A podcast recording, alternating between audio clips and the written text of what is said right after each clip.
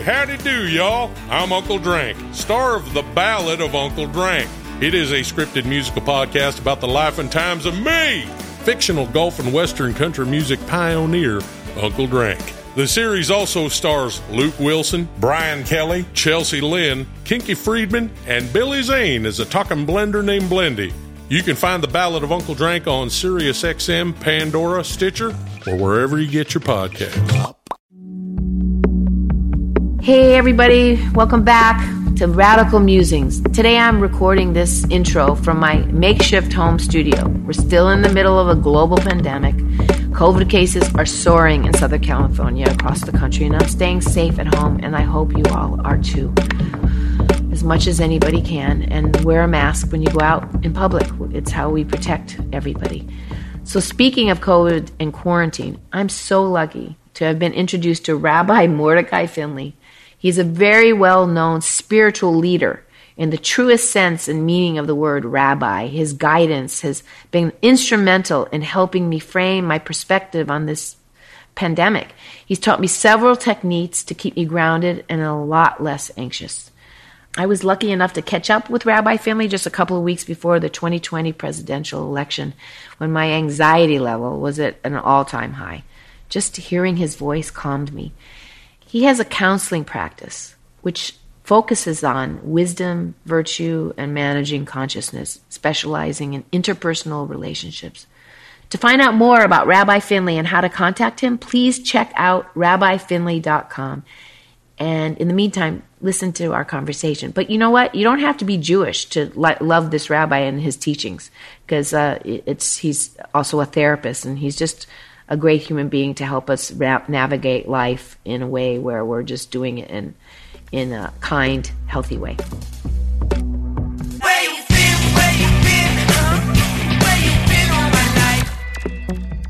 Welcome to Rabbi Mordecai Finley, who is a, a, a great teacher, healer in my life and my husband's life, and for many, many people's lives.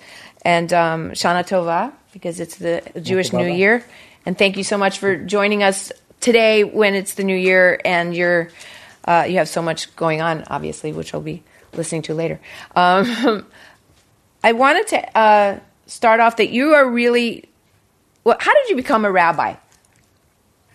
First, you mean like what? Why? What made you decide to become a rabbi? Yeah. Okay. Well, I had a spiritual awakening in high school. I've actually spoken about this at high holiday services. I had a science teacher in high school who uh, introduced me to the uh, what I'll call the world of spirit. He himself had studied with a great spiritual teacher named Gurdjieff, um, or he uh, the students of Gurdjieff. Gurdjieff died in 1948, if I'm not mistaken. Gurdjieff founded schools in the United States.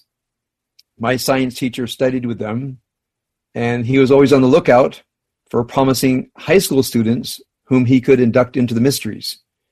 Uh, looking back on it, it was probably not ethically appropriate. You know, I didn't get a parent permission slip or anything, but I took a class of his and he scoped me out. And I'll tell you the story. I, I, he used to, as it were, speak uh, as language that carried two different meanings. And sometimes when he would say the second meaning, he'd look at me. And I went to him after school one day and I said, You know, sometimes when you talk, I feel you have one message for the class and one message for me. And he said, uh, I'm glad you noticed. Uh, I said, So what's up? So he said, Well, there's uh, other things I want to talk to you about. And we talked a little bit and I began meeting with him after school every week, all through my uh, junior year of high school and, and my senior year. So I had a spiritual teacher for my last two years of high school. And that set, set, set me on a route. You've been, but you, you are more than a rabbi. You're also a, a, therapist, a family counselor. I mean, so you, you're that's what's that's what's so great about you, and also um, you're a deep thinker, super highly intellectual, and um, one of your best friends was Leonard Cohen. Yeah, right, yeah. and he was a member of this temple.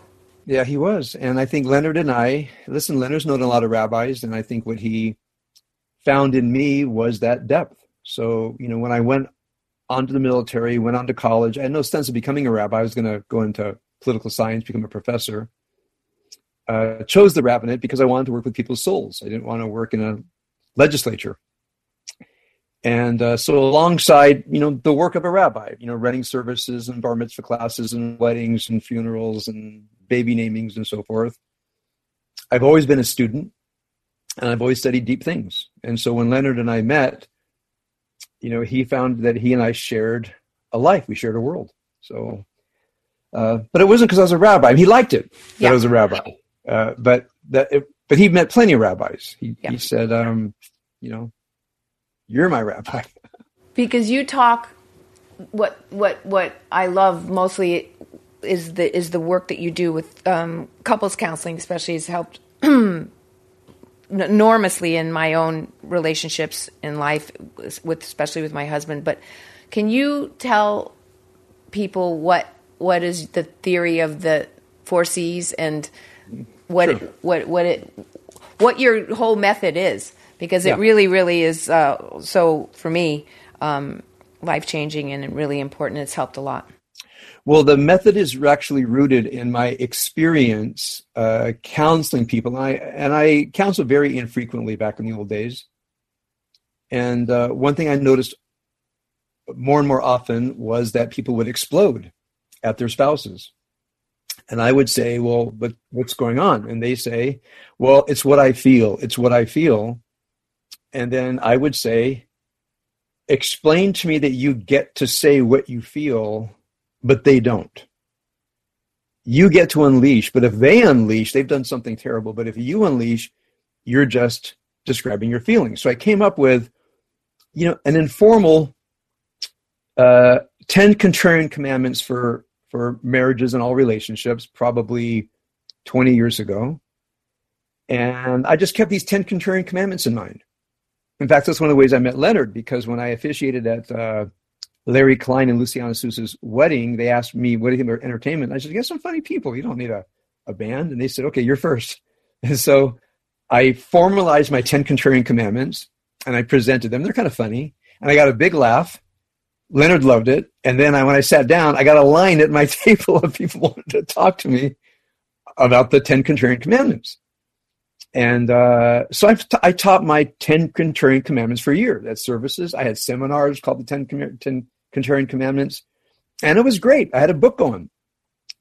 Um, so let me give you. I'll give you from what I remember. Yeah. So there is a uh, a phrase in Jewish moral philosophy called da'aga, which means worry or concern, and the idea is be concerned with who you are as a human being much more than you're concerned about who somebody else is. Just let it take up your time. There's so many things that concern you the outside world, the stock market, the politics, everything concerns you.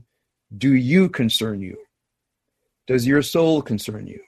Does your inner behavior concern you? So there's a book that says Da'aga is the first thing.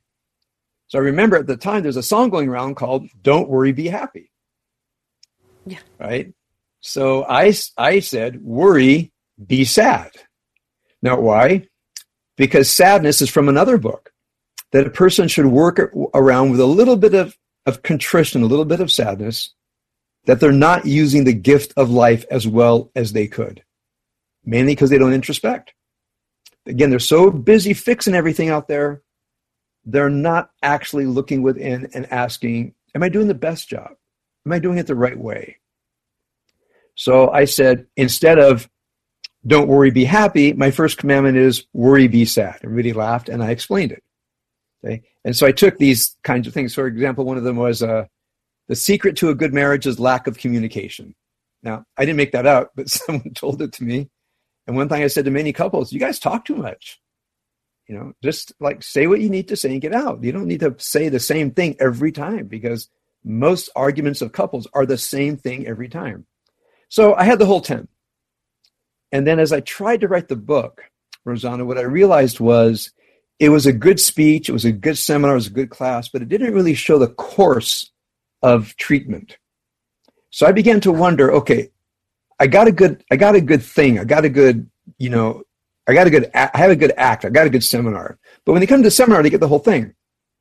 So then I began to think, okay, what is the actual methodology? And the first methodology, and this comes from my philosophic training, is virtue. So virtue means you're not allowed to do destructive things to other people. You have to restrain. Now, virtue has many meanings, including character, etc. But the first meaning of virtue is do no harm. And our words hurt other people. That's why they get so mad. They get very upset. They get very defensive. They have to defend themselves. They feel they can't breathe because other people's words just come at us, and, they, and we feel like we're, we're like we're strangling, falling off a cliff. So I would see this right in front of me, I would say, okay, first of all, how about if you both take three steps back, take a deep breath, and be virtuous? They would say, what do you mean by virtue? So I started to come, well, first of all, you know, knock off with the criticism. And then after a couple of years, criticism, complaining to the person about themselves, especially with the why questions, condemning, accusing, blaming, labeling, unfairly comparing, da, da, da. and I would do that for a while. And then something would happen, and I said, okay, I'm adding a fourth C, no escalating conflict. Boom, four C's. Okay, so I had my four C's going, and I taught that for a while, and everybody who signed up and did it, their lives got better. And then I looked at the other side, the defensive person. I said, listen, they're angry. Stop explaining yourself. It does no good. And they would say, but but they're wrong. And I say, hey, you know what? After three tries, it makes no difference. So I started to look at the other side. I said, you know, quit justifying yourself to an angry person. Quit explaining yourself to an angry person. And I came up with justify, explain, defend, deny, trying to give more information to an angry person. Bad Jedi. You call it no bad Jedi. Bad Jedi. No bad Jedi. Yeah. So these things came up in, I mean, I didn't start with a theory. I started with trying to make people better. And then I found out what worked. And then I found out minimizing anger in the four C's for one type of person or both, no bad Jedi on the other. Now, I, I want to really emphasize here to any of your listeners I'm not saying you can't have the feelings. I don't want to take anybody's feelings away from them. I'm not saying that in front of your therapist you can't pour out the most vile feelings, the most angry feelings, the most toxic feelings in the world. You should work that out with your therapist, but not with your spouse and not with your kid and not with your parent because it only makes things worse. If I thought it make things better, I'd say do it all the time. But I've never seen a case where anger, the four C's, and the bad Jedi makes things worse. It makes the person feel better because they got to unleash. It's called gratification in all spiritual schools of thought. There's the temptation for gratification. But the temptation for gratification is a very short term gain. I feel better. I let him have it. I got it off my chest. I say, okay, now that it's off of your chest and you put it into them, now what? Because they have resentment and they might want payback. Or they don't even like you very much. So what have you long term gained? So this goes back to you know ancient schools of thought, including Hindu and Buddhist uh, schools of thought, which uh, which has to do with put aside gratification and look for the for the so-called truly good. So the four C's and the bad Jedi is both guiding people away from gratification. There's a few more steps, and then actually seeking the good. Well, it's very helpful in my life, that's for sure and it's constantly yeah, working mine on- too. and do you Mine practice too. I-? I work- I- How do you do it with your family and your wife? Every day, every day, Yeah. every day I, I work it. Will you explain uh, your that's that's it, it's a it's a spiritual practice that you commit to. It's a commitment to yourself that you do it Yeah. in the morning mm-hmm. every morning. Can you explain that process? Yeah. Well, I, I, you know, soon after I wake up, I say to, I say to myself, today I may have anger, but it's my anger. I won't unleash it on anybody else. Pretty much before I get out of bed, and I say it to myself. Mm-hmm. And my, wife says- my wife says, "Who are you talking to?" I said, "I'm talking to myself again." then I, you know, soon after I get up, I say, "Today, I will not criticize anyone." I will not complain to anyone about themselves. In general, don't complain. I won't condemn anybody. I won't accuse, blame, label, unfairly compare, contempt with gestures of eyes and uh, and hands. I just won't do it. I won't be petty. I won't be punitive. I won't engage in es- escalating conflict. If I see after one or two rounds rounds we're not getting anywhere, I'll just say, "Hey, we're not getting anywhere," and and and you know go to another room and always say, "Look, not leave." You know, I, I don't have to say this, but I've said to couples, no slamming of doors, no gnashing of teeth, pulling of hair.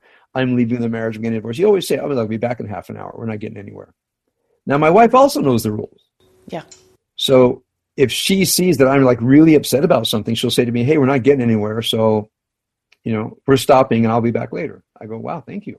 I mean, it's a real act of grace and kindness when another person says, I won't allow this to escalate because I love you, you love me, and one of us has to not be crazy right now. So not not escalating is an act of love.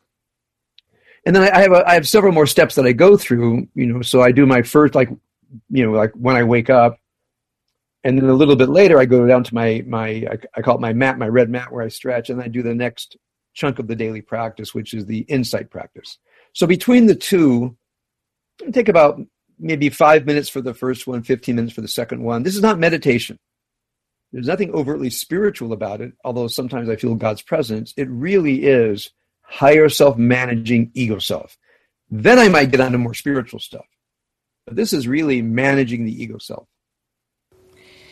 So, I mean, this really is a way, a great way of life to to to commit to. And I know, um, I you know, because of, of your work with uh, my husband and I, it has it has really helped enormously. I mean, we're not great. Some days it's you know, but we we have it has kind of seeped in now in a way that we didn't have six months ago, and I think quarantine has actually helped in Mhm. some ways because people, it's been actually hell and then there's this other great thing that's been happening how have you been dealing with quarantine because i think everybody's kind of in crisis coming to you i know we certainly were in the first six months you know Well, you know, my my counseling has ticked up. Yeah. But it's all on Zoom. yeah Uh, unfortunately, uh, for some people, the the close proximity has uh, unraveled people. yeah Um, I've never seen as many consecutive uh,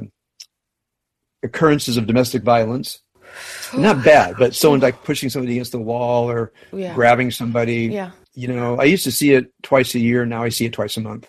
it's the collective consciousness we're we're actually we're all if you're an empath too like we're feeling the fear Yeah. and what the news that we just are bombarded Yeah. with in the state of the world so it's like energetically it's pretty dark and Yeah. so how do And you and my- yeah. yeah. As you know, I don't watch the news. I don't watch images. I do not watch. I don't have. I don't even know what's on cable television. wow I don't watch. I, I watch movies on Netflix and stuff, but Mm-hmm, I mean, I selectively read. If I look, if I start to, uh, to read an article and I realize a person is trying to persuade me about how horrible somebody else is, I don't read it. Hmm. I'll try to find someone who can actually tell me what was said and done, and I'll and I'll decide if they're horrible or not. Mm-hmm. Now, there's a few out there, but I don't want I don't want anybody ratcheting me up. Mhm. I'll do that myself. But there's a lot of people in the business of ratcheting people up because they want clicks. And somebody else wants votes. Well, I'm not going to be part of their machine. I'm not a dummy, right? right So, so I'm going to make my own decision. What's up? So that's part of it. And so what I do find is people who have the news on in the background, man. So, I mean, some of the most vicious fights have because the news is on in the background. uh-huh You know, you have a red person and a blue person in the same room, and someone throws out a comment, "Aren't they stupid?" Are you saying I'm stupid? Well, yeah, you are. And then boom, right? right So I say to a lot of people, turn off the TV first of all, and number two, if you want and to listen to podcasts yeah, even podcasts. Listen, I, I've, listened, I've listened to highly recommended podcasts, and about halfway in, I thought to myself, you know, you know, you can always tell when a person is debating because they leave out half the facts because they're trying to persuade the listener. So I'll be listening to a really intelligent person, and then they say stuff, and I go, "Wow, you're leaving out this huge thing." I say, "Oh, because they're trying to persuade the audience." So that's how you know when it's debate. You leave out half the facts, you build theories on an unstable foundation of facts, and kind of swindle people. That's what debating is. Mhm. So I just turn it off. I said, "Look, I know you got some good information that I don't have, but I don't want to be swindled." will you So watch you- the debate will you watch Oh, the no, I- you're, you're not even gonna, you won't watch the debate of uh, I don't watch the debates. They're not debates. They're just they're just gotcha moments. I haven't probably watched a debate in 30 years oh, really wow wow because they're not debates. What are you going to learn from it? Hmm. You going to change your vote, Rosanna? i'm not changing my vote at this point oh my I don't think you're going to change your vote. so this it's not a debate, you know. I mean the the you know there are issues, and we may have decided. I mean, for me personally, there's a lot more importance what happens locally than at the federal level. I, I actually think, and so I'm I'm very interested in the local scene. As soon as the holidays are over, I really want to get in, I want to get involved in the local scene. All kinds of things I have in my mind. You know, we have some of the most dedicated educators in the world in the LAUSD. All my kids went through LAUSD. I got to know these teachers very well. Mm-hmm. They want to provide a good education to everybody. Mm-hmm. But everybody, not everybody comes out with a good education. So I went down to volunteer once. I went down to my local middle school and I said, look, I have a PhD. I speak Spanish and I'd like to help. They didn't want me, uh-huh. you know, and, and uh, one time the uh, superintendent of schools was on uh, uh, uh KPCC, Larry Mantle, he had him on. I called in. I said, "Hey, uh, I can really help." And the, and the, he said, "Yeah, we've heard this before." That and I said, "Well, what is it?" And so you know, he was is, uh, Ruben Cortines. I think he was on his way out. He said, "Look, I'll tell you what's up. The minute parents like you come in, you show us that certain that we don't actually need as many teachers as much as we need retired PhDs. And that's scary for them." Hmm. He said, "So." Part of the problem is not what's best for the kids, but what's best for the teachers. You know, either I heard it from him or somebody in the system. So I went, oh my God, I'm such a dummy. I get it. Hmm. Right? Of course they don't want me in that system. What if I become a popular guy? You know, what if I like the Pied Piper of the middle school and they all want to study English with me? That's not going to be good for them. It's good for the kids. Terrible. That's so what I realized, so sad it's that way. But you have a school. You're well. You have Hebrew school within your. Yeah, we have a we have a Hebrew school, but you know, it's I, we do what I can. But I'm saying you and I both know. Yeah that the key to it is how kids feel about them. I'm really interested in teenagers, how they feel about themselves on all levels. You know, two teenage daughters, and you know they both went through the army, and we've had deep discussions about what it of the Jew, like the the the F in the Israeli army, right? Yeah, both were in the Israeli army. One was in the intelligence corps, and one was in uh, a combat medic. But they both, you know, right up. I mean, shared what it means to be in a patriarchal environment, what it means to be a woman, kind of struggling for for standing, what it means to deal with inappropriate men all the time. Especially my daughter, uh, who's on a, you know, a combat base way out in the boonies, and um, yeah, but you, you wouldn't want to mess with her. she could. What? She could. She did. You don't want to mess with Avi Avigal. oh no, she's no. A, for her, she has a blue belt in Brazilian Jiu Jitsu. She's she's bona fide tough, and she went through other training yeah. and so forth. But but but the main thing is, um, what they didn't. I mean, as much as Meirav and I tried to like, you know, um, raise the girls healthy with a good sense of self, including teach them martial arts. So anytime a, a guy was inappropriate, they knew what to do. There still is something that women go through that men don't get unless you're really close to your wife and daughters and they tell you. Hmm.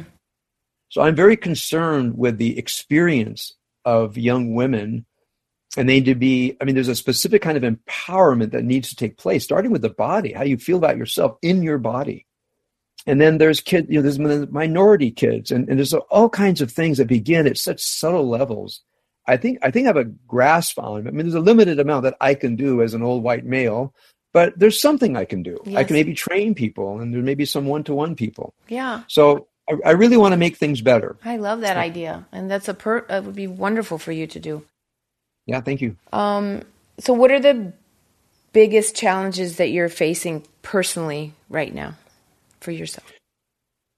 You know, like everybody else, I, you know, as you know, I, have been working on a on this book, getting all this together. I finally finished it. Yay! You know, oh gosh, that's shot, great. Got the first draft done, so right now I'm doing, I'm tweaking and kind of combing it through, and then, you know, within a, I'd say within a week, I'll hand it off to an editor. And so I got 30 more books in me. So yeah, there's that. And I'm aging. I'm going to be 66. So I, I really work, you know, first two hours of my day, I just came down from my elliptical to be with you is working out.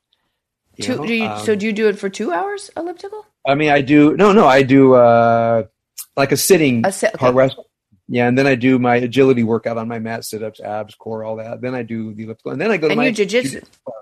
When it opens up, yeah, when my club opens up, I go to MMA and jiu-jitsu and all that. So a lot of it is staying vital and healthy. You know, I one thing I've in all my reading is the more you're active, um, the better you're going to age. Mm-hmm. Uh, you know, so I, I quip sometimes. You know, I'm as old as the youngest guy I fight. That's sometimes what my quip is. So when some big 25 year old guy wants to go with the old black belt, I say, "Let's go, man," because you're going to make me young. uh, yeah, so I'm dealing with that.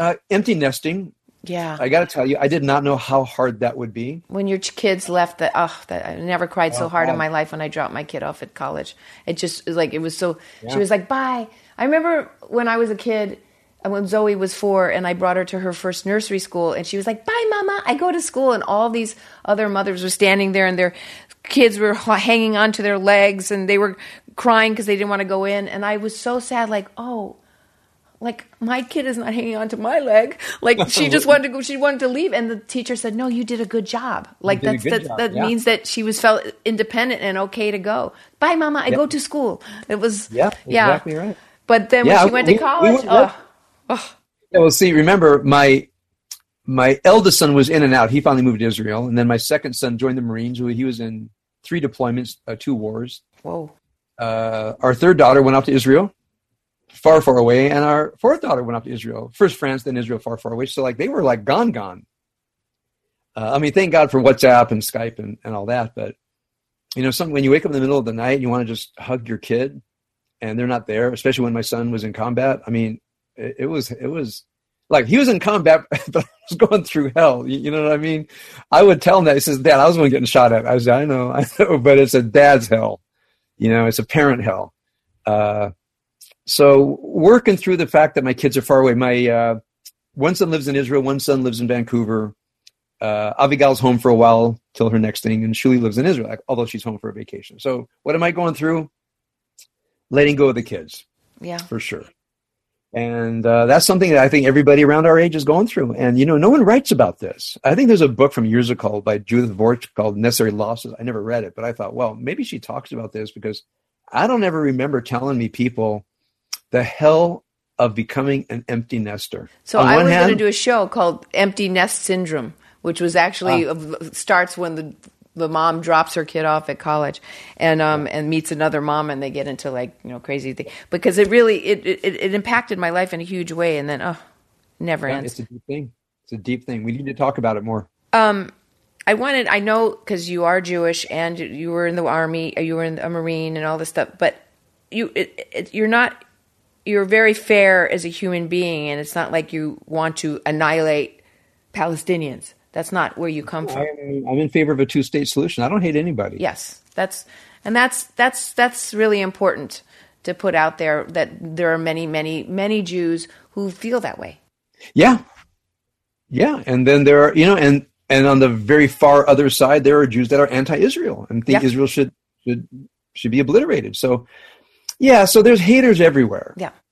Um, but listen, I, I went into the Marine Corps, you know, for me, for many reasons, but I'll, I'll, I'll just share two that I'll share with you. One of them was I came up during the Vietnam era, um, My Lai and all that. And I talked to my Jewish friends they said, well, you hate the army in America and the whole thing.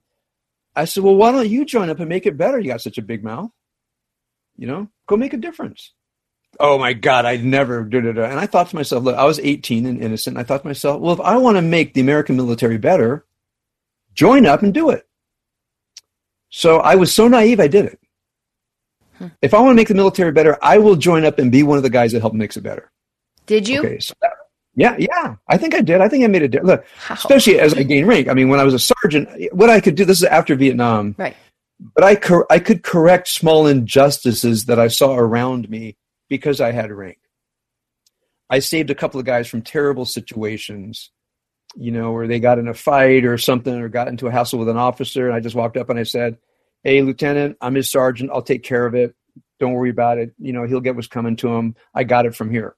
If I wouldn't have walked up and did that, he would have he got thrown into the. But brig. you didn't you didn't give him what's coming to him like that No, I just- like I- I because it was very abusive a lot of it right that when you went through it you know, boot camp was abusive. Yeah. I mean, look, boot camp was supposed to be abusive. They were preparing us for war. I would say outside of boot camp, it was strict, very strict, more strict than you can possibly imagine.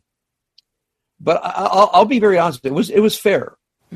Uh, it, I was, you know, my best buddy was black. In fact, I lived with three black guys when I moved off base. It, if it was racist, it wasn't like white cracker Southern racism. The Navy was racist, by the way. they were well known to be the most racist institution. Uh, the Marine Corps wasn't. The Marine Corps really was based on can you perform, and if you could perform, you got respect. But what happened was, including my best buddy, is people would drink. That was the biggest enemy. Was drinking. So, like, I had a buddy who had a few drinks, and then you get into an officer, and they, the officers will not take anything from a from a junior Marine. So I'm just saying, as a sergeant, I could step in and say, Lieutenant, I got this one. Let me let me take care of it. And you were but, never a drinker yourself? Never a drinker. I drank exactly once when I got to Okinawa. Exactly, I went to the men's the they call it the EM club, the enlisted men's club.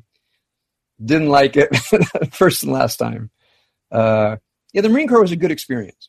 You know, if you if you don't drink and you don't do drugs and you follow orders and do your job well, you'll go up. There's nobody in your way. Uh, but do you think now sergeants, it's the same in America? Because oh, it, really, it's better now. Way really? better. Now. I mean, my, my son was in for uh, four and a half years, and mm. I actually, when he came back from Afghanistan, I uh, his ship that took him there on the way back, they unloaded the aircraft squadron in Hawaii, and they uh, invited family to come in and bunk in on their way from Hawaii to uh, Camp Pendleton. So I, I flew out to Hawaii, and I, I I came back the next eight days and I, I, lived down with the junior Marines in, you know, Charlie Company, First Battalion, Fourth Marines, and uh. You know what can I tell you? You know, my, you know, I asked my son about it, and and one thing I noticed they're far better trained, much higher quality of people because you have to have a be a high school graduate with at least a B average, um, highly competent. I didn't notice any racism, prejudice, none of that. Hmm. I mean, really. And I talked to guys, and guys said it's all about competence. And I can, I, I, I, I, I don't know anybody who would say anything different today. Really? And if they said it's racist, yeah. that often means they, they met a racist guy. Yeah. But as an institution, let me just give you an example. So you would think, oh, Marine Corps like anti-Jewish, whatever. You know, they're anti-Semites. I said, look, I'm sure they're anti-Semites. But when I was in boot camp, uh, uh, about the third day of boot camp, the, the drill sergeant calls out of his duty and he says, uh, can we cuss here, Rosanna? Yeah, go for it. he yells out, all Hebrew motherfuckers, report to the duty office. I go, what? And so we're all looking at each other. I go, all right. So I pound on the door. Sir, one Hebrew motherfucker, report to the door, sir. And he steps in and he basically told me where the Jewish services were and, you know, where to be and how to catch the bus. He says, you know, we don't have services here, have at the Navy base. And, the, and, and, um, and as I went out, he says, I want to tell you something, Finley. I said, yes, sir. He said, um, in general, a religious Marine is a better Marine, and I'm glad you're a religious Jew. I said, Sir, yes, sir. Thank you, sir. Now, on the other hand, in my platoon of 80 guys, someone did call me a dirty Jewish, blah, blah, blah, blah, and we got into a fight. Mm-hmm. Okay? He called me a name. I jumped on him. They pulled me out, sent me up to the barracks. I thought, well, I'm going to the brig now. So, but who was the sergeant of the day was, was our black drill instructor. So I go in, he says, Finley, going to the brig. I said, yes, sir, pack your bag. And he said, so what happened? So I say, no excuse, sir. That's what you're supposed to say. He said, what really what happened? So, sir, well, Private McKelvin called this private a dirty Jewish motherfucker, sir. He said, why don't you kill that cracker motherfucker?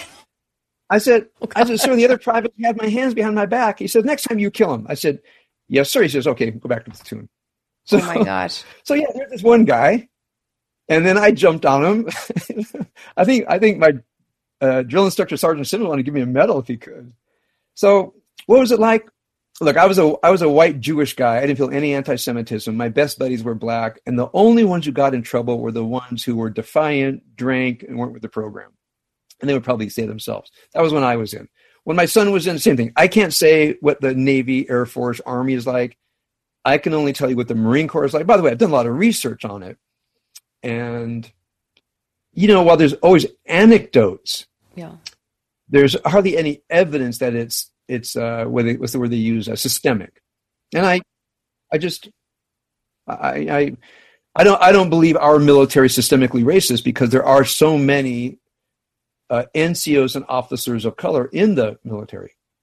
Well, we're certainly seeing, um, and we, in especially in the last months, um, the total disrespect for the military. And I actually never felt like I kind of didn't care either way about the military. Oh, whatever. And then I did, you know, this this thing that's been happening, especially from our president, how he's he's just really disrespects um, our military. It really, it's really it really bothered me. Yeah, you know, uh, uh it, it, certainly bothers me too. But yeah, I, you and I have spoken about this. As a certain person, when I know that somebody is vulgar, temporarily temp, uh, temperamentally unfit, I don't get re-enraged every time. Mm-hmm. I just I just put them in the box of vulgar and temper, uh, temperamentally unfit. Whatever they do next, it's like they're in they're they're in the box where I put them. If if a person does something noble and out of character and changes, yeah, I'll let people change. But I know a lot of people get outraged and they say, "What do you think that he said this?" I said, "I think that's the same guy from from five years ago. That's what I think. Aren't you mad?" I said, "What good would it do me to be mad? I don't. What do you want out of me? You want me to be? Why you want me to walk around with rage with a, a guy with heart disease my age? I don't want to." So so it's a choice. My only we choose we choose we choose the way we want to live in our lives. And I mean, I do, as you know, it's a big issue with my husband too. I'm very involved with news. I watch the news. I'm very enraged by it, and it and it does affect me, and I can't sleep at night with what's going on in Yeah. our country right now. Um, I mean, you, you want to know who got disrespected? If you look at the police, you know, who are like guarding courthouses and they're getting spit at and the finger and people screaming in their faces and they can't do anything. well, we but, I look but at we, them, we I don't say, want wow, man, you no guys- more knees on necks and killing uh, Afro Yeah, of course, uh, black people. We I, got, no, that guy, that, that guy is at least guilty of third degree murder. But I'm talking about the Breonna hundreds Taylor's, of—you know, like they they they need to be charged with murder. They shot her in her own bed sleeping, right? Uh, she wasn't in bed, but we, we can talk Okay. about that later. But I'm, I'm making one point. Whatever, whatever few rogues you have, the vast majority of the footage that I've seen on, you know, like now and then I'll see a clip on YouTube or something, is they're standing there being custom spit at, and they're not responding. I, th- I think that's good training. Now, there's always going to be rogues. There's rogues everywhere. I think we got to get Um, the white supremacists and the background checks. Anybody who has that kind of racist, you know, value system in their being cannot be a police officer. End end of story. I, I completely agree. yeah. End of story. Yeah. Absolutely. Anybody who has doesn't fundamentally respect all citizens equally should not be given the honor of protecting us. Absolutely, hundred percent. Yeah, because it's gotten really horrible. Um, I kind of, you know, uh, when I had an experience of uh, doing a movie called The Wall about the Jews in the Warsaw Ghetto, a four-hour miniseries years ago, and we sh- actually shot in Poland, and I, we went to Auschwitz. Um, so, I, like, I can say, I don't, I don't know how many people can say this. Like, I have been to Auschwitz ten times. I, I went, I kept going back to this place where the Holocaust really did take place, where mountains of little kids' shoes and eyeglasses and hair, like a mountain of people's hair. It's just, you never seen anything like this. And, um, and then the, and walking into what was the gas chambers and you can hear the voice. I could feel it so much. And I saw this picture of a girl. My family was wiped out in Poland and I, I there was not a name or there was her just her face. It's my family. She was my family. She was my family. Even if she wasn't of my blood dna family she was my family. And i really had this profound experience. And another experience i had was going to israel and being in front of that wall. And i just like stood in front of that wall and burst into tears. And it was like sobbing and like where's this coming from? What is this? What and so these moments you know where i was like i guess i'm I guess I am Jewish, like you know, and so, but I couldn't find, I couldn't find it where it really was for me because I have to say I also like sometimes going to a church like because it's beautiful and lighting a candle. It just feels okay to me, you know. It feels it's not like religious; it just feels like lighting the light and spiritual. And so when I met you at your temple uh, and your teachings and the way you te- speak, it just made me value and honor and love the Jewish religion in a way that I hadn't before I met you. Well, thank you. Well, um, you know, we share something in that the Holocaust deeply affected me as well. I went to Israel when I was 17. Had a also had a very deep experience at uh, the wall in Yad Vashem. Um, I lived in Israel for a year right after the military. I lived on a kibbutz. Went to Jerusalem uh, several times. And one thing that made me sad on the kibbutz was there was no Judaism. It was, you know, workers' environment. It was socialist. It was Zionist, but there was no Judaism. They were, as it were, post-Judaism. And I remember thinking to myself, this is not workable. Because unless you're in Israel speaking Hebrew and the Jewish calendar is part of the national calendar, this is not going to keep people Jewish. and I had some conversations with people about it, and you know, they were they would say, uh, you know, they don't care about Judaism. So, uh, you know, when I came back from Israel and began college and had that revelation, I wanted to be a rabbi. One of my uh, goals was, I think it was it was three. Uh, number one, um, I remember how much I was transformed uh, by boot camp, and I saw other guys, you know, go in one way, come out the other.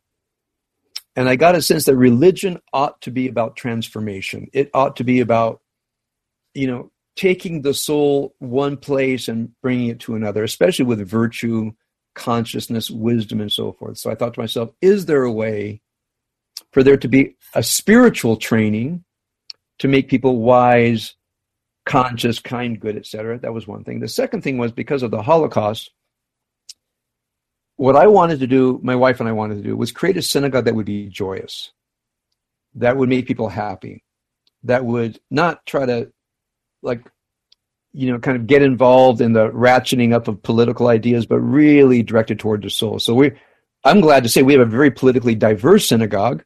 I think we're exemplary in that way. But what we share is a focus on creating depth and joy. And that's been our focus. I think when you walked in, I think you, number one, saw that I'm not trying to sell you like keep kosher, keep Shabbos. No, no. I was trying to say, hey, there's a it, better way to it live. It reminded me of my childhood because we lived in a commune when I was a kid. So there was like this this thing called the lodge, the place, the lodge where everybody gathered, and that's what when I, as soon as I walked in, I was like, oh my gosh, you know, the furniture around the just like very cozy, yeah. comfortable, yeah. and it reminded me of, of, of my childhood when I walked yeah, in. My, my wife very much wants to make you know a cafe where people can sit and hang out. We don't have pews; we can organize the chairs however we want. So we intentionally wanted to create a not uptight, low key, warm environment. That was that was by intention, and part of it was I want people to love being Jewish and to feel joy and safety. I don't. It's not going to sound right, but that's my that's my best revenge for the Holocaust is to create. Uh, Jews who love their Judaism. I, there's nothing else I can do. I can't change that. I can fight evil in the world, but as far as from the Jewish perspective, it's you know repopulate with people who love Judaism. And look, I think a lot of rabbis are doing fantastic work. I mean, I'm, I'm doing like Finley's work. I, I, you I do your own way, but you also teach the Bible. Yeah, I yeah, I love teaching Bible. the Bible right? Yeah, I do a Bible class on Monday. I used to, I, I helped found a seminary, so I've taught almost every topic in Judaism. For about 20 years, I, uh, 15 years, I uh, helped train rabbis. And we had many rabbis there, and I think each rabbi has his or her own vision of what it ought to be. And I really believe in this pluralism. I really believe in a kind of a free market of Judaism where, where each synagogue, each rabbi says, here's my version, and anybody should be able to find the version that speaks to them. So I'm not saying that what we do is the answer. I'm saying it's an answer. And for anybody who likes it, join in. Uh, you know, it'll it'll it'll feed your soul. So that's how we met. You came and you enjoyed the teaching. You came on Shabbos. You saw how happy you liked the vibe. That's what pretty much what Leonard said. By the way, when someone said, "Leonard, why do you like it there?" He said, "It's not uptight." that was his, that's what that's what that's what he said. That's why he kept coming back uh, yeah, so that's uh, so you you're you're a poster girl for Or HaTorah, Rosanna.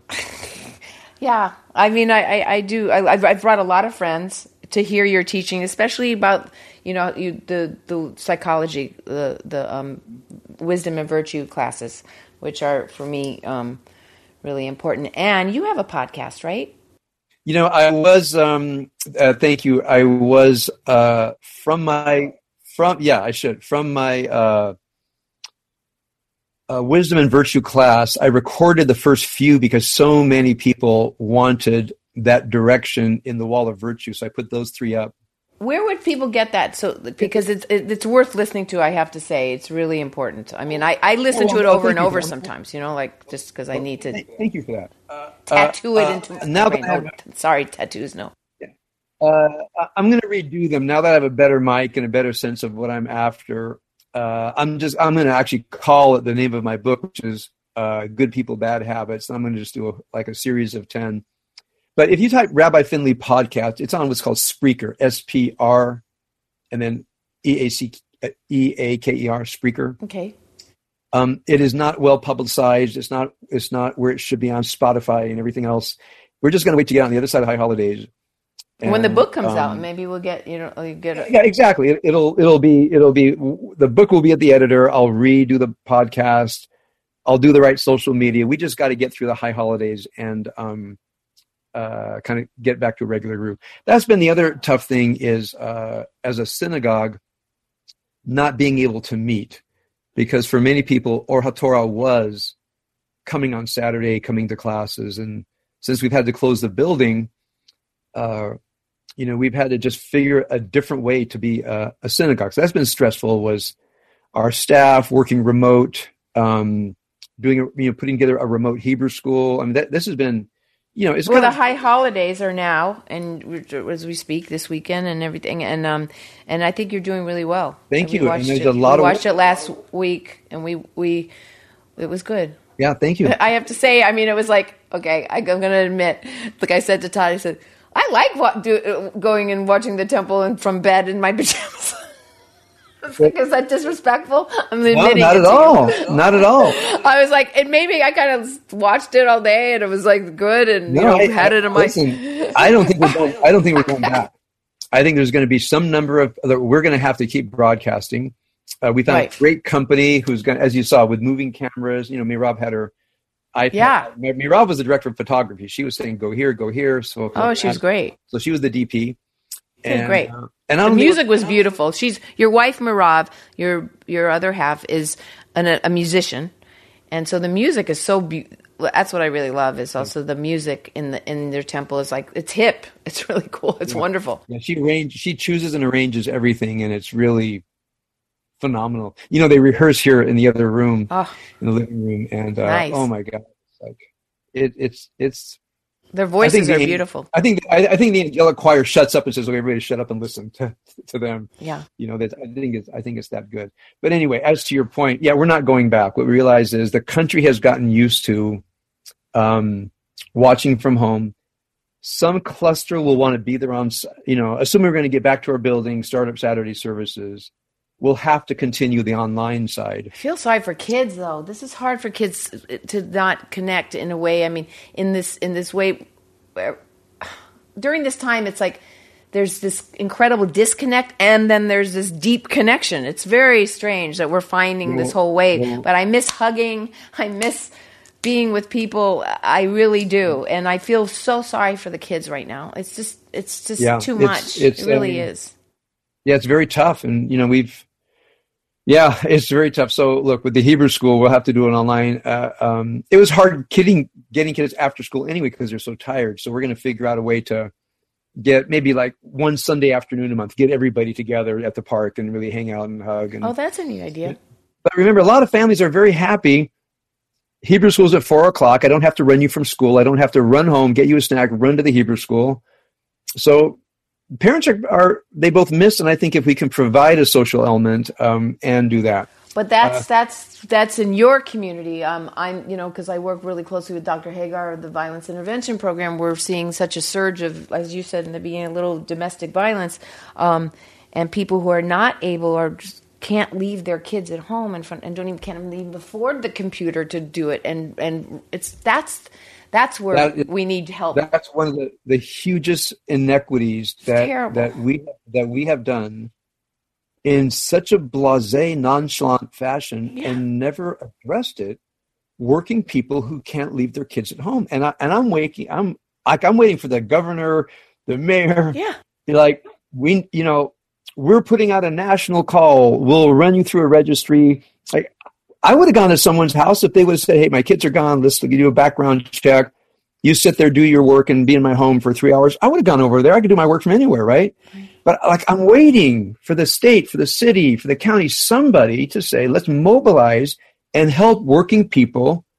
Who are leaving their kids at home. And Rosanna, I got it's one of my greatest disappointments in our local leadership in this the most vulnerable people, in my opinion, weren't protected the most by what, from my perspective, would have just been organizational. Yeah. You would have volunteered. I would have volunteered. Everybody you know would have volunteered.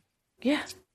To say, yeah, I'll watch your kids while you work. I'll I'll do the nine to twelve shift. Somebody else does the does the twelve to three, and I'll just make sure your kids are safe and you know well behaved, and I'll do my work.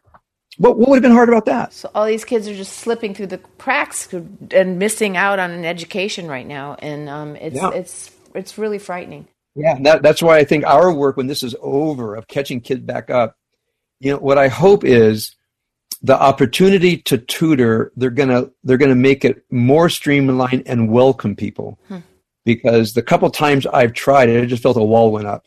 And uh, i thought well i have so much to offer a, a, kid and it's as if they wouldn't let me in there. So oh really? and not the only one. Huh. I was i wasn't the only one. Because of this time? Because there's they they've built this this uh, wall right now in in the last uh, seven, seven, no, no, months? I'm talking about when my kids were in middle school. This oh, you're talking been, about mid. Oh, sorry, I missed. I'm talking. Yeah, but back in those days when I tried. Oh, in those you know, days, okay. Yeah, they just. But now I think after COVID, we have a huge common responsibility to catch the kids back up. Yeah. And so we need almost like a volunteer corps. I think it has to be run at the local level. Mm-hmm. Uh, you know, find the kids who are behind in whatever area um, get the volunteers, vet them as quickly as possible, run background checks, and and I, I, just I think thousands. You know, once libraries are open again, once churches and synagogues are open, and meeting places are open, like wouldn't that be a great way to use our space during the day? Yes, is have tables all around the sanctuary filled with you know kids that need some backup work. We're willing to do it. Yeah, we're oh. we're we're ready. And tutoring, so as soon like as, helping with the tutoring. Yeah, oh, no, that's be amazing. Yeah, no, we we hope that this building turns into a resource center for many things, uh, but one of them would be a uh, a tutoring center for anybody, uh, English uh, English second language of any age, uh, kids who want to get caught up. Um, we have especially people want to run, pro, as you know, programs for uh, young women. Um, for the kinds of things my my daughters have told me about about um, um, kind of reading situations, how to carry your body, basic self defense. So, kinds of things where, you know, w- as much work as we've done, many women still feel powerless and don't know they can say no strong and actually put an elbow behind it because they've never thrown an elbow. You know, sometimes when a girl comes into our martial arts studio, you know, I'm a I'm one of the senior black belts, and I, I sometimes take the new person. First thing I say is, "Have you ever thrown a punch?" And they say, no. I say, have you ever been punched? They say, no. I say, in the next couple of days, you're going to throw a punch, you're going to be punched because you can't be a martial artist if you've never felt it and you never delivered it. At some point, I'll say, put on the gloves and I want you to hit me. Okay. And I'm not going to hit you light. Right. And they go, I say, okay, now you're, you're still alive. Now they're like, oh, I'm going to get hit. I say, okay, you lived.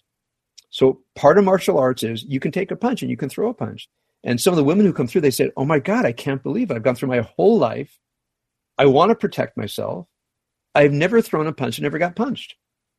So I know it may sound strange on Rosanna's Radical Musing podcast, but no, I, I think if I think, I think if, if, I had my daughter now, I mean, little, I think, and I talked to your daughter Avigal about doing this is is a self defense is um, a prerequisite to growing up in, in well, a, just a commercial. As a woman in America now, to, you have to learn to protect yeah. yourself our daughter Abigail wants to actually launch a coaching thing for young women, and one of them is I love it.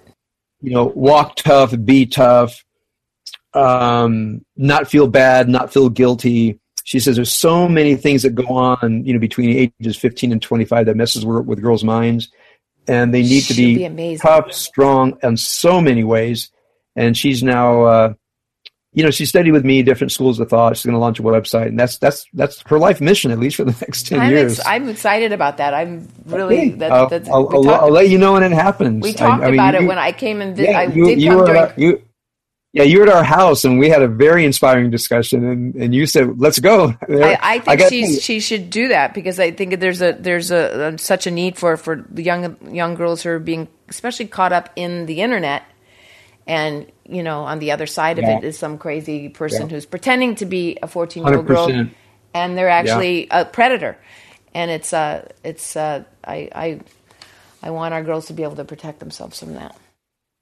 Yeah I, I, the, when their our daughters were teenagers they got me a t-shirt uh, they got when they were kids like in teenagers they got me a t-shirt that said guns don't kill people fathers with daughters kill people. So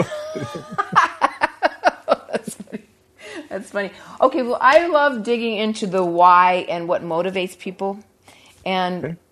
and I want to know what your why is. Well, I, what compels I'll, you to do what you do? What compels you to do what you do? Um, I think I um, I feel touched by God. First of all, I truly do, and I feel my work is to bring healing to humankind. And then I've asked myself, what's my thing? Well, one thing is I want people to calm down. And I want them to calm down interpersonally to make room for love. I want us to calm down as a nation so we can listen to each other and find a way forward. So, calming down is a tactic for depth to arise. That's one thing we really haven't spoken about is I call my path wisdom, uh, virtue, wisdom, rationality, and depth. Many people can't access depth because they're not quiet, because they don't have virtue, so they're squabbling with others. They can't figure things out because they haven't learned how to think and be rational. They don't have deep wisdom. They have opinions, but not wisdom, which are very different from each other. And then there's access to depth. And for me, depth, the realm of the soul, has at least four dimensions, as you, you've heard me say many times love, justice, truth, and beauty. Below that, there's what you call the good in the deepest philosophic sense and the holy. So I'm thinking a person who can be virtuous, rational, wise, and deep is one version of a whole human being. And as I worked this out through high school with my teacher, Jack, what I saw in the military, what I saw in the kibbutz, my life as a rabbi, being married, you know, for decades, raising kids. I've, you know, what motivates me is is human flourishing. I, I feel. Um, uh, I'll give you an example. I I've been working with a couple that began. Uh, they came to me in a very bad place. I mean, things in tatters. Was that us? I mean, act, was that? No, not you guys. you guys. You guys. No, we go in and out. If you if, if you heard this story, you would give yourself great. You would give yourself A's compared to another couple that I walked through for the past month. Oh gosh. And uh, and lawyers and court appearances and all this stuff, and I I kind of like got them without being pushy to the point we we let go of the lawyers we let go of the stuff. We're going to both do virtue. We're going to slowly get this thing together. They thanked me. So we want to stand to your guidance. We want to do it your way. Your way is way better than or the others. And I wanted to say, well, I paid a little bit of my rent. Okay, which is, I got, I have to pay rent for the, for the space I take up here. You know, for how many years I'm going to be taking up space on this earth, I have rent to pay and I my rent is paid by doing good. And so when a couple says says to me, "You saved our marriage, you got us back together," you know, our kids are not going to grow up with, you know, absent home. fathers, absent mothers, and they say you had a lot to do with it. My first thought is, well, I, I, I did what I'm supposed to do. That's my duty. So what motivates me is duty. I have a duty to bring healing to humankind. That's my duty. I'm going to do it as a rabbi, so I'll start with Jews, but as you know, it's open to everybody. Yeah, it is open to everybody, but everybody should know it's. You don't have to be a Jew to come to the, your teachings in yeah, the temple. It's no. pretty incredible. We have a we have a large number of non-Jews. Yeah, uh, uh, come. Yeah, so that's my that's my core thing, and so that's why you hear me kind of veering away from politics. I you know I have, I have strong opinions, but it doesn't make any difference because smarter than people have. You know that's what they do for a living is develop political opinions. I like to say with what I do best, which is virtue, rationality, wisdom, and depth. I'm an expert. So I would rather tie, spend time talking about what I'm an expert at and let other people talk about what they're experts at. Mm-hmm. Well, I want to thank you, Rabbi Finley. Um, it's been a pleasure. The Shana I always, I always, our conversations are always great. Yeah. So, no, this was great. Actually, this is different. Yeah. And um and um have a it's a Jewish New Year. And wait, before you go, what is the Jewish New Year? What is the Jewish New Year for people who are non-Jews right now? What is why is this time important? Well, it's it's in our blessing. Uh, you know, we don't say Happy New Year. We say Lashana Tova, which is a good year. We add Lashana Tova Umutuka, a good and sweet year. So we have to have some theory of the good. What's a good marriage? What's a good family? What's a good work environment? What's a good city? So when I say Lashana Tova, a year of the good, I say to people, let's all meditate on the good and then implement it. Yom Kippur, which starts uh, Sunday night, Monday, they call Rosh Hashanah is the beginning of this 10 day intensive. Yom Kippur is what's called the sealant. So I have this, I like they say Gemar, which is you know, may your year be like a like a like a seal on a letter. But I, I like to you know use the metaphor that we open up all this work, we do all this work by Yom Kippur, but we don't want to leak out. We don't want it to dissipate. So I say Yom Kippur is the sealant. This is staying intact. This I'm gonna I'm gonna build it.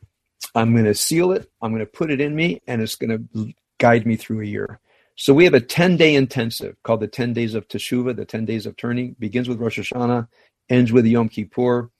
The inner work, if you ask Finley, virtue, rationality, wisdom, and depth. I'm mostly focusing on depth this year because I haven't in other years. So I'm doing, as you know, I'm doing the realm of the soul at all of my talks. And by the time people are done, I want them to seal it. And, you know, uh, hopefully I'll spend this next year keeping people uh, um, awake to the process of human transformation. Thank you, Rabbi. Okay. Um, thank you so much. Yeah, and I, hey, I did you. say Happy New Year, which is see this my bad. My well, bad, Happy New Year's good. Bad, it's, my bad Jew thing. no, no, it's, it's, it's colloquial. okay. but, but, I'd rather people say Lashana Tova, and they'll say, "What does that mean?" Say, "Have a good year." Have a good year, Rabbi Finley. A good year to you okay. and all of yours. Okay. And I'll see you. I'll see you this weekend. and I'll, on, I'll, I'll see you soon. Okay. okay. Bye bye. Hey, everybody, thanks for listening. Be sure to rate and review Radical Musings to help other listeners find the show and subscribe on Spotify, Apple Podcasts, Stitcher, or wherever you get your podcast to be alerted every time we post a new episode. Radical Musings is brought to you by Audio Up, produced by Krista Liney and Carla Braun, edited by Jeremiah Zimmerman, production support provided by Ashley Ardent Sam Winter, Tyler Dorson, Emma Rappold, and Richard Regal. Thank you all so much.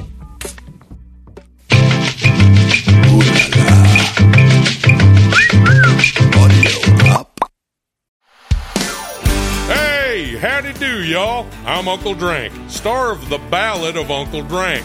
It is a scripted musical podcast about the life and times of me, fictional golf and Western country music pioneer, Uncle Drank. The series also stars Luke Wilson, Brian Kelly, Chelsea Lynn, Kinky Friedman, and Billy Zane as a talking blender named Blendy.